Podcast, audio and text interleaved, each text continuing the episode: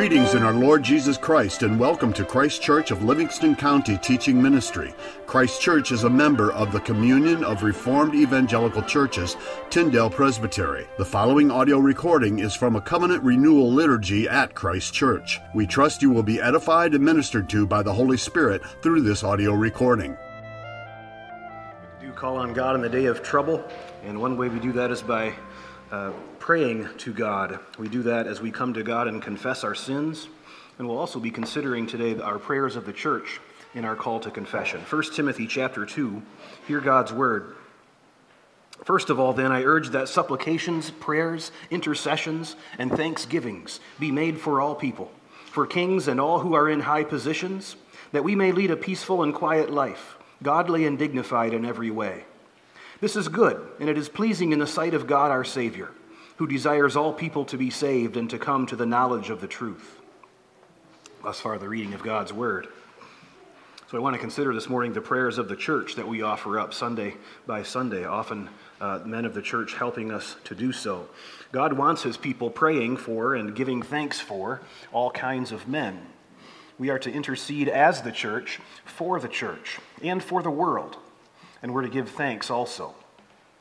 Some of you know the, the four categories of prayer uh, the, the ACTS model adoration, confession, thanksgiving, and supplication. Uh, those four categories, by the time we come to the prayers of the church in the worship service, we've already covered the first two. A prayer of adoration opens the service, a prayer of confession uh, comes in, a moment. Uh, at the prayer of the church, we give thanks and we intercede with petitions. And this is one area where worship and the world meet in the service. Uh, the offering is another one. There are plenty of places how the word applies to our lives in the sermon, confessing our wrongs in the past week. It's important to remember we don't try to shut out the world mentally when we worship God. We hold the world up to God, asking Him to have mercy and to bless His creation. So let's confess our sins sins of despising the world or chasing after the world, instead of interceding for the people that God has made. Oh, come, let us worship and bow down.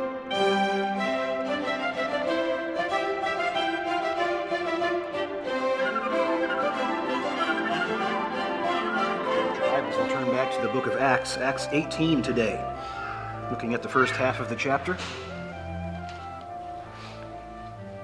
Continuing on with Paul's missionary journeys. Last week he was in Athens, and he goes from Athens to Corinth. Acts 18, the first 17 verses. Hear God's infallible word. After this, Paul left Athens and went to Corinth, and he found a Jew named Aquila, a native of Pontus, recently come from Italy with his wife Priscilla, because Claudius had commanded all the Jews to leave Rome. And he went to see them, and because he was of the same trade, he stayed with them and worked, for they were tent makers by trade. And he reasoned in the synagogue every Sabbath and tried to persuade Jews and Greeks. When Silas and Timothy arrived from Macedonia, Paul was occupied with the word, testifying to the Jews that the Christ was Jesus. And when they opposed and reviled him, he shook out his garments and said to them, Your blood be on your own heads. I am innocent. From now on, I will go to the Gentiles. And he left there and went to the house of a man named Titius Justus, a worshiper of God. His house was next door to the synagogue. Crispus, the ruler of the synagogue, believed in the Lord, together with his entire household.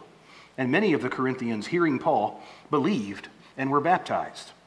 And the Lord said to Paul one night in a vision Do not be afraid, but go on speaking, and do not be silent, for I am with you and no one will attack you to harm you, for I have many in this city who are my people. And he stayed a year and six months, teaching the word of God among them. But when Gallio was proconsul of Achaia, the Jews made a united attack on Paul and brought him before the tribunal, saying, This man is persuading people to worship God contrary to the law. But when Paul was about to open his mouth, Gallio said to the Jews, if it were a matter of wrongdoing or vicious crime, O Jews, I would have reason to accept your complaint. But since it is a matter of questions about words and names in your own law, see to it yourselves. I refuse to be a judge of these things. And he drove them from the tribunal. and they all seized Sosthenes, the ruler of the synagogue, and beat him in front of the tribunal. But Gallio paid no attention to any of this. The grass withers, the flower fades, but the word of God stands forever. And God's people said, Amen.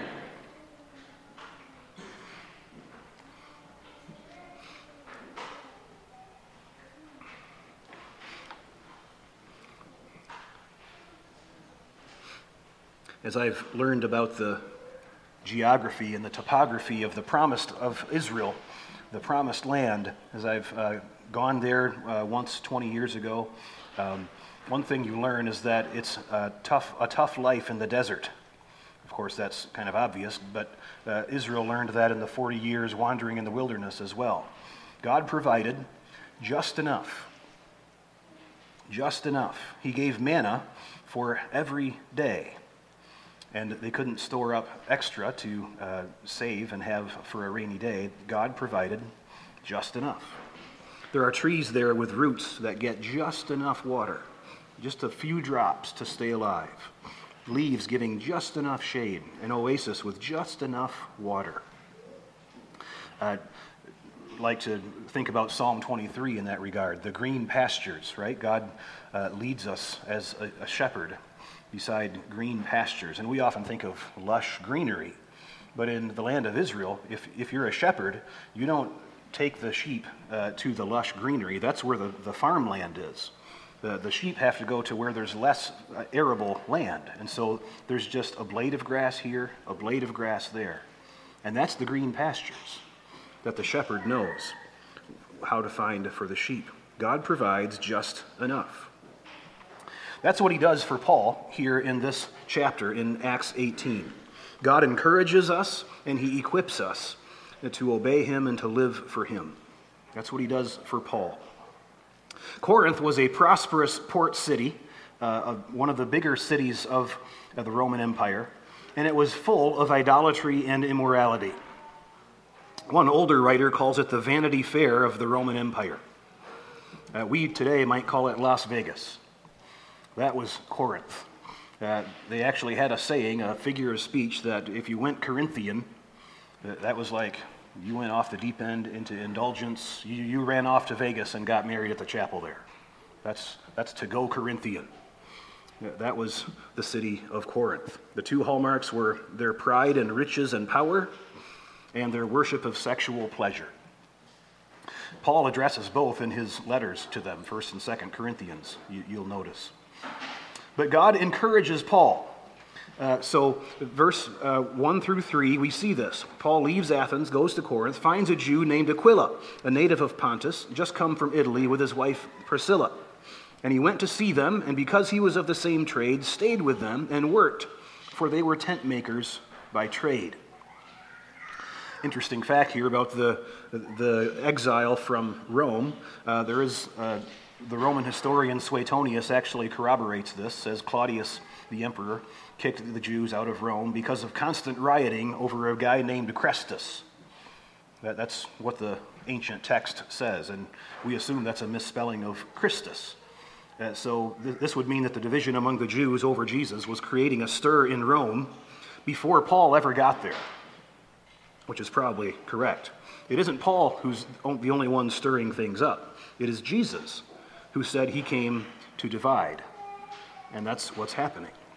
So uh, they're kicked out of Rome, Aquila and Priscilla. They're in Corinth, and Paul finds them there. So the first main point today is that God encourages Paul uh, with companions. He's the only one who's gone ahead to Corinth. His, the rest of his team, his entourage, Silas and Timothy, they're still back in Athens, uh, and, and Paul has gone on ahead. He's alone in this wicked city trying to um, evangelize and bring people to knowledge of Christ. So God sends encouragement another way through Aquila and Priscilla. They're in the same situation as Paul, kicked out of a city for following Jesus. And that brings great encouragement to Paul and to Priscilla and Aquila to find new friends, to go through a hard time knowing others around you have gone through it too and they've survived on the other end. So God encourages Paul in that way. He encourages him also in verse 9 with a vision uh, in, in the night. Do not be afraid, verse 9, but go on speaking and do not be silent. I have many people uh, in this city. So God gives encouragement when it's needed. Now, realize, I, I, maybe should have went to 1 Corinthians first. We read 1 Corinthians 2 that, that Paul uh, says to the Corinthians that he came to them, quote, in weakness, in fear, and in trembling. Now, we don't know what that it, it refers to exactly. Was he shaken up after the Athenian Areopagus? Or, or was he taken aback by the pride and immorality of Corinth? Or was he physically sick? Or was he, was he without his team, so he was lonely and, and feeling vulnerable? We don't know what it was. But the great, bold Apostle Paul, type A guy, who we always think of as uh, able and willing and courageous to do anything, was in weakness, in fear, in trembling. And I'd like to encourage each of you, we all get there sometimes in our spirits, do we not? Times when our hearts are frail and fragile, when the smallest wave could capsize and sink us? Scripture calls us to comfort the faint hearted.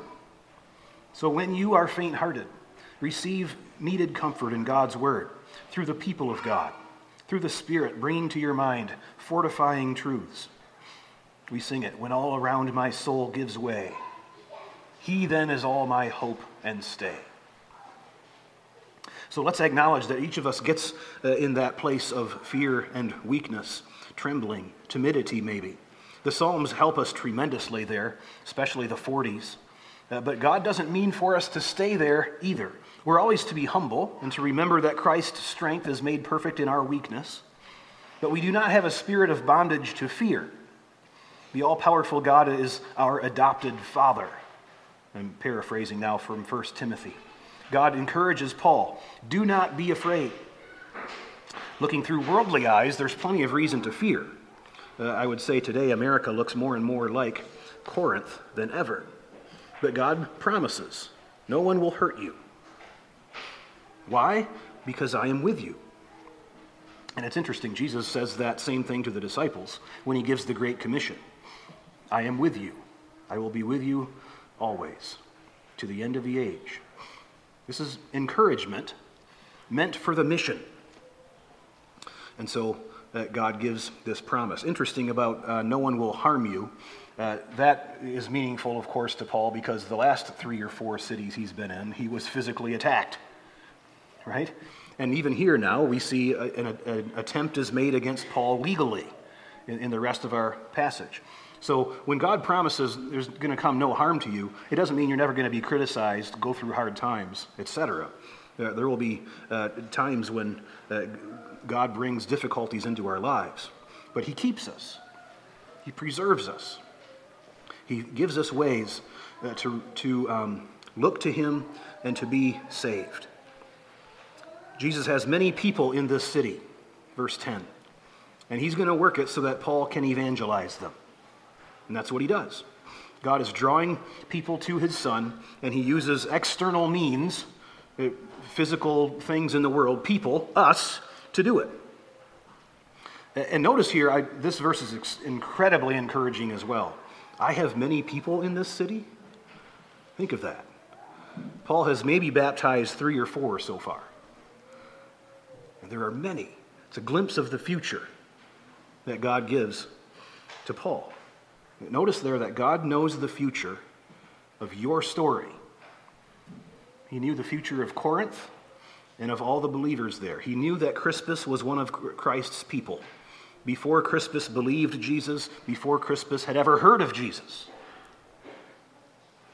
God is immutable.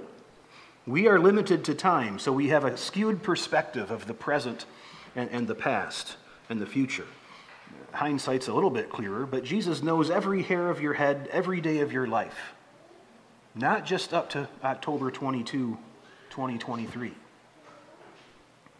This should be tremendously encouraging to us as we struggle with decisions to make or as we worry about the future. God is with you, He's on your side in Christ. He knows all about you. I like a thought experiment in this, to make this point. Imagine interviewing Moses when he's 70 years old. He's been living in Egypt for the first 40 years of his life. He's exiled. Now he's been shepherding in the desert for 30 years. Imagine interviewing him at that point in his life. Yeah, I'm, I think I'm about done. I'm ready to retire. I've had a good life. I think God's done with me. you have no idea, Moses, what's coming. God knows the complete future of your life. There's a countless multitude that John sees in heaven in Revelation, worshiping the Lamb. And some of those, I'm convinced, are sleeping in right now in unbelief within five miles of where we sit. God knows the future. He knows who his people are. He has many people in this city. So God encourages Paul with this vision. Uh, next, God equips Paul as well, and he, and he equips us. Verses 4 through 8, we see this. Uh, first of all, verse 3, he's of the same trade as Aquila and Priscilla. He stays with them and works. So, first of all, uh, God equips Paul. He gives, uh, he provides for him uh, with a job. And Paul goes into tent making for a time because he, and we don't know the, the exact details. My speculation is Paul just ran out of cash on hand. Silas and Timothy and the rest of his team have the bank account, so he's out of money. So he's, he's got to work for a time. And, and so that's what he does. Paul uh, does some tent making. And we've, in, in the church today, we actually use that term to talk about pastors who have a, a, a job besides pastoring as well. So Paul does this. He, he goes back and forth between tent making and uh, preaching and evangelizing full time. God equips Paul with a job. Second, he's reasoning and persuading. And this is a, one other way that God has equipped Paul. He's given him gifts in this. That Jesus is the one spoken of in the Old Testament, that he's fulfilled God's promises given there in the life, death, and resurrection of Jesus. Same gospel message that other cities have heard. We hear it almost every week at church, maybe every day. Kids, you hear it in your education, in your schooling. But we cannot take for granted that many have never heard. I'm convinced, I've mentioned this in past weeks, I don't think many Americans know what the New Testament claims about Jesus. They know he's a good man, a compelling teacher who got killed for offending rulers. That's about it. After Athens, Paul sees the wisdom of the world does not acknowledge Jesus a crucified Savior. And so he goes and he preaches the crucifixion again. And he says to the Corinthians in his letter, I de- determined to know nothing but Christ crucified among you. So, verse 5 when Silas and Timothy arrive, then Paul is more freed up from other matters to speak the word. In other words, he, he sets aside the tent making, and now he's back full time into uh, converting and evangelizing. Uh, so the point here is that Paul could stop working with the tents for a while and evangelize full time again. Verse 6 the Jews reject him as they did in Jerusalem, as they have in other, every other city. Uh, their blood be on their heads, Paul says. I am innocent. So Paul's doing the Ezekiel thing, Ezekiel's watchman, uh, God calls him in, I think it's chapter 34. If the prophet warns the people, communicates God's message to them, then it's on them what they're going to do with that. The prophet's done his job. The prophet's job isn't to make the people believe. Can't do that. But the prophet's job is to bring the message and call them to believe. And then he's done his job and he's uh, innocent. His conscience is clear. So, Paul, that's what Paul says. Uh, so, the timeline is something like this Paul comes to Corinth. He converts and baptizes a few. We read about those in 1 Corinthians 1 Justus, Crispus, Gaius, household of Stephanus. And then Silas and Timothy arrive, and they baptize from then on, and Paul teaches more full time. The Jews reject Paul. Uh, Paul moves into Justus's home, Titius Justus. Uh, uh, when Paul writes uh, the book of Romans, at the end of that book, he says he's writing from Corinth. And he uh, says, Gaius greets you, who is my host. Chap- this is 1623 in Romans. Uh, and, and, that's interesting. It may be that Gaius and Titius Justus are the same uh, person. And Paul's, uh, and he, this Titius Justus is hosting the church and Paul as well. That verse at the end of Romans also mentions Erastus, the city treasurer. He greets you. So that's fascinating. Apparently, the city treasurer of Corinth became a convert to Christ. He wants to greet the, the believers in Rome through Paul's letter there. So, more glimpses of, of the, uh, the church in Corinth there.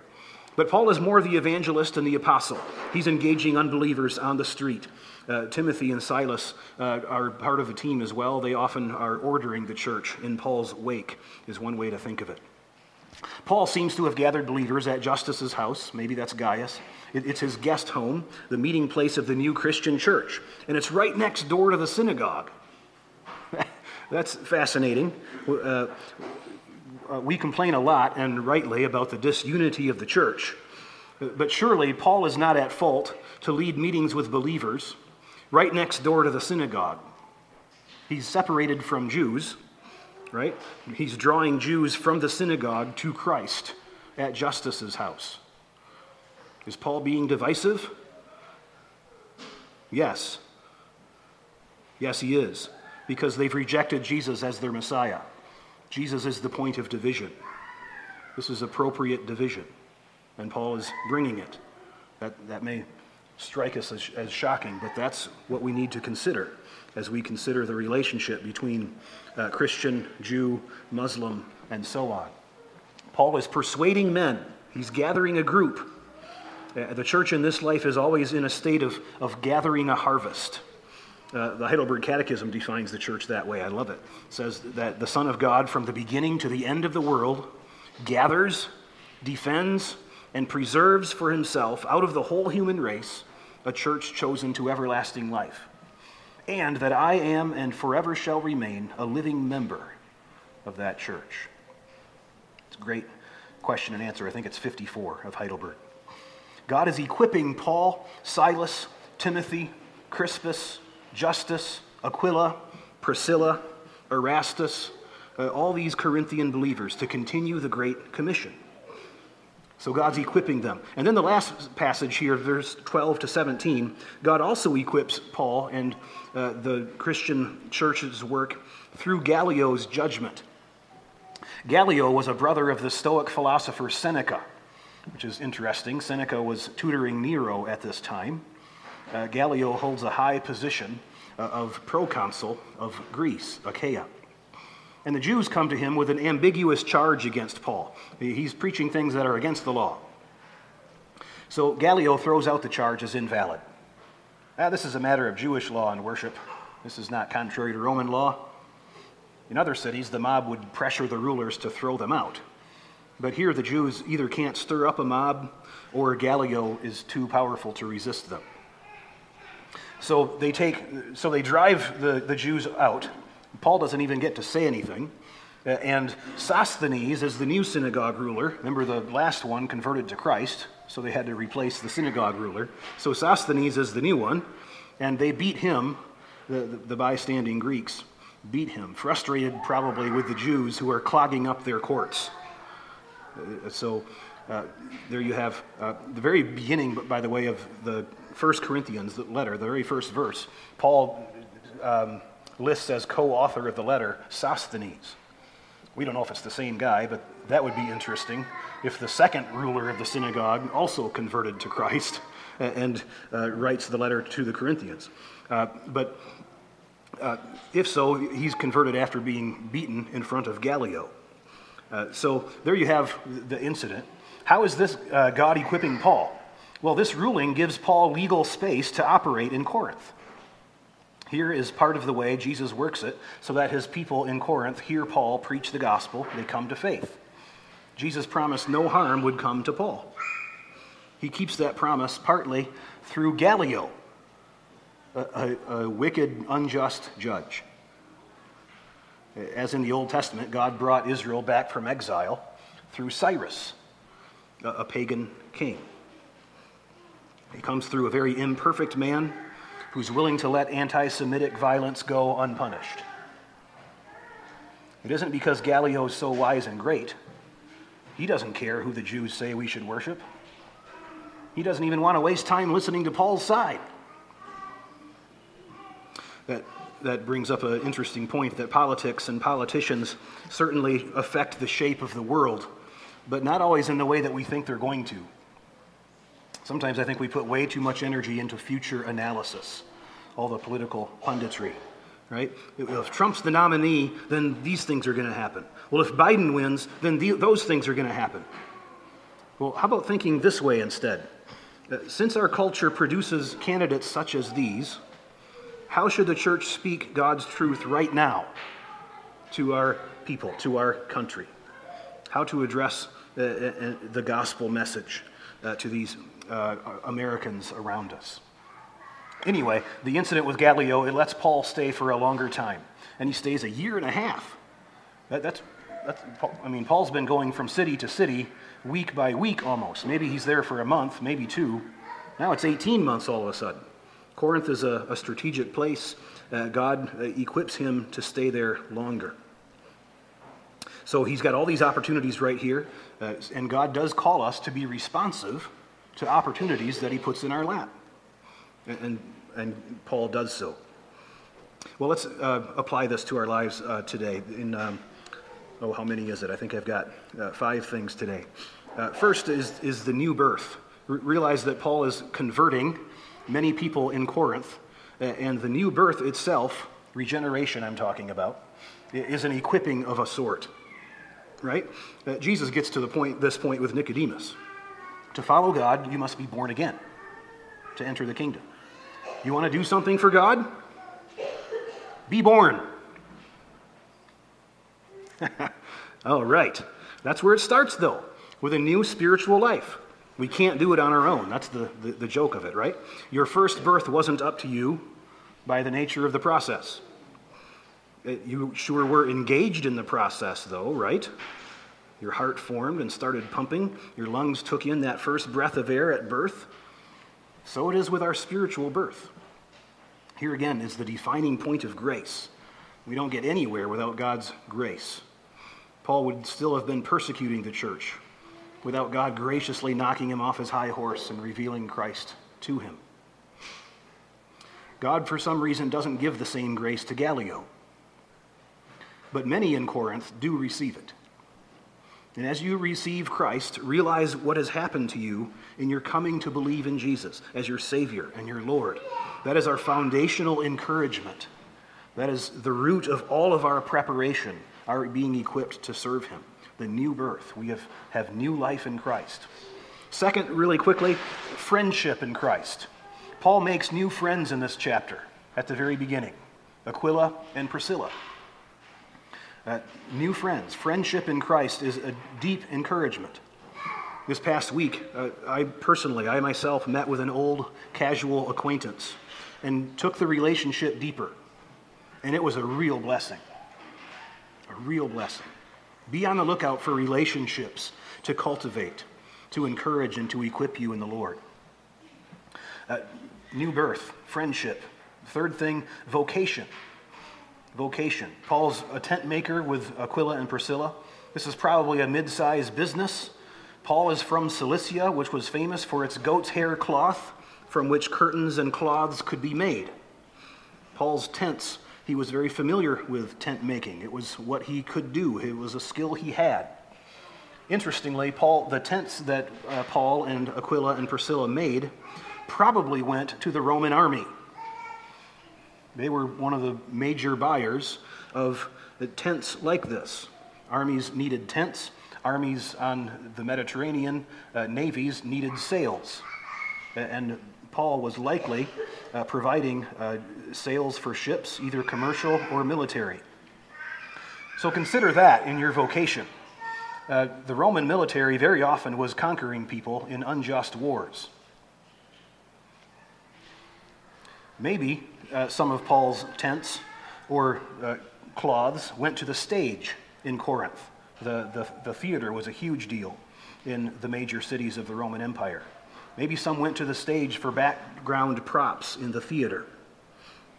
This is our work as people, as Christians in the world. In this life, our work is often misdirected by our superiors to poor or bad ends.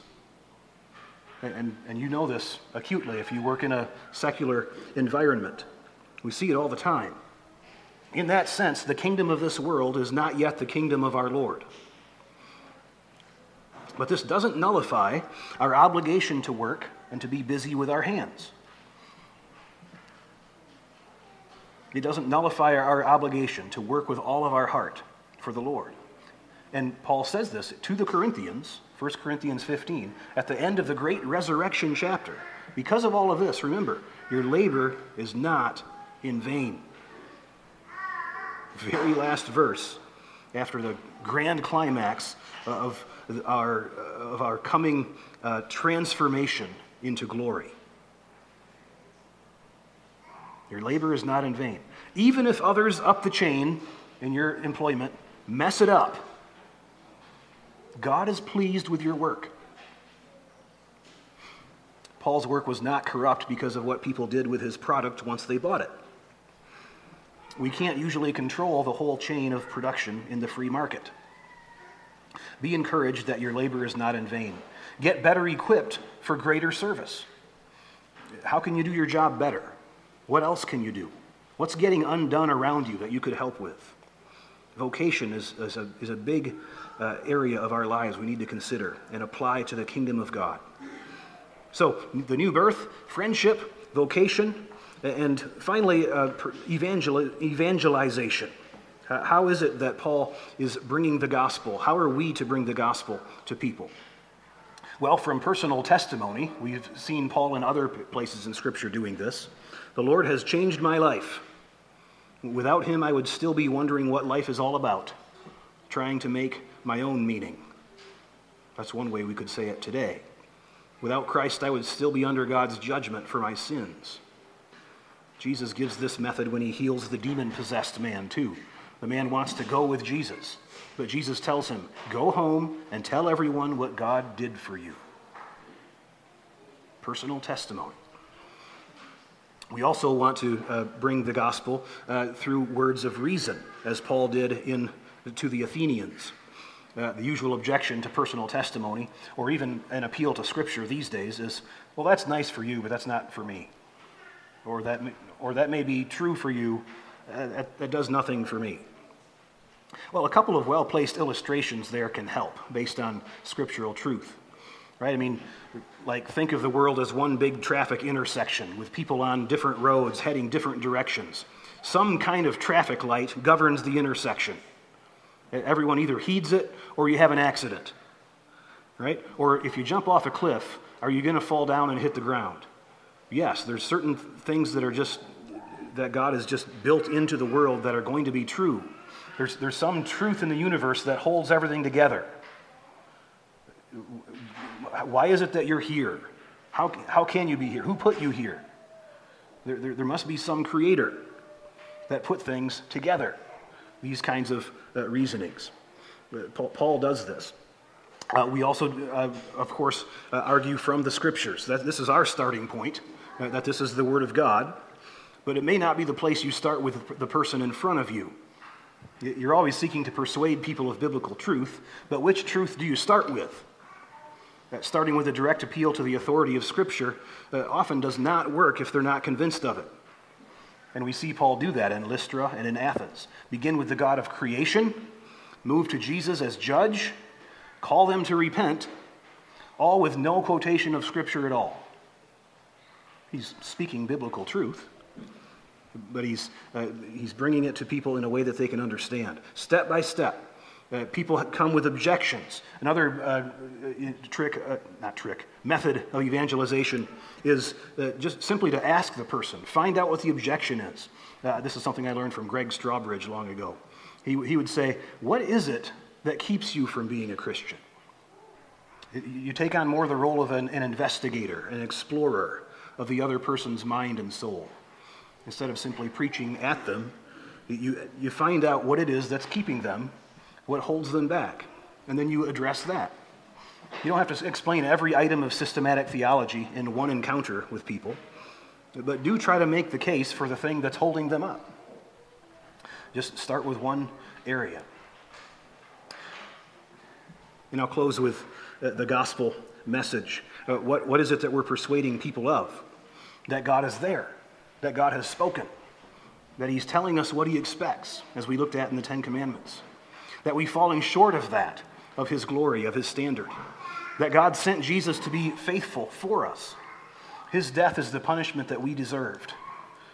But Christ's resurrection uh, shows that Christ took that death for us. And we have a new life into which we can enter. And finally, uh, consider um, Paul's uh, I am innocent in verse 7, verse 6. Your blood be on your own heads. Whenever we start talking about evangelism, as I'm talking, we, we often um, we, we feel vaguely guilty, right? And it's important to remove the vagueness. What are your responsibilities? Right? You, you don't have an indefinite responsibility, I heard recently somewhere this week, to evangelize every person that you meet. You're not sinning if, if you fail to bring to every person that crosses your path that you go by to tell them the gospel. It's not always your calling. What is your calling? It goes back to vocation. You have a, call, a vocation to pursue as a student, an accountant, a wife, an engineer, a salesman, a farmer, a husband, and so on. Unless you're called by the church to be an evangelist, as Paul was, you may not abandon your current calling. And that'll change what God expects of you in evangelism. We see that again in verse 5, where Paul takes up the tent making for a while. That he was not guilty of failing to be an evangelist uh, by doing that. It was simply what God, God called of him for a time. Neither does God expect you to move to Corinth for a year and a half or to move to some big city that's more strategic. That's not necessarily our calling either. Much of Acts, we, we say it this way much of Acts is prescriptive. Excuse me, wrong way around. Much of Acts is descriptive. It's describing what happens. It's not prescriptive.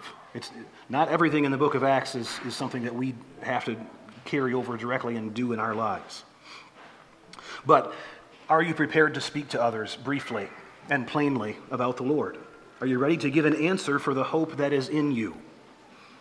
There are plenty of scriptures like that that call us to be ready, even if we're not meant uh, to evangelize full time. Who would you call for help if you got in over your head trying to help someone, trying to bring the gospel to someone?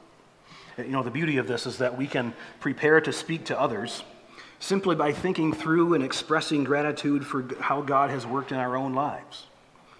Worship is a wonderful preparation for evangelism. We take home things that we learn in church, the ways that we interact with people, and just the way we interact with people sometimes brings questions. That brings to mind Rosaria Butterfield again. She was just on World Magazine this past uh, day or three, uh, speaking again about uh, five lies of the world tells us today. Wonderful writing she does. Uh, but again, she was converted simply by going to dinner with a pastor in his home several times in a row. So the, the way we're called to live is often evangelism in itself. Well, God encourages us, He equips us to live for Him.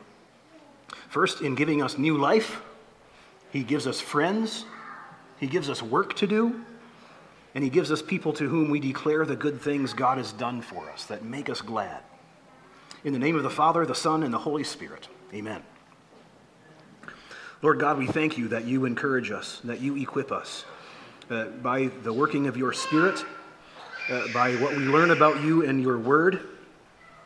Lord, we see uh, a myriad number of examples in Scripture and in church history of ways that you provided for your people when it looked like all hope was lost. Encourage us, Lord, in the same way. Uh, help us to keep our eyes on Jesus, the author and finisher of our faith. Thank you that He for the joy set before him, endured the cross. Lord, help us to endure whatever uh, difficulties you are putting in our paths right now. Uh, for you are growing us, sanctifying us in the grace of the Lord. Help us to trust that, to look to you for guidance, for deliverance, for provision. All this we pray in the name of Jesus, who is the ever living Word and we sing as he taught to.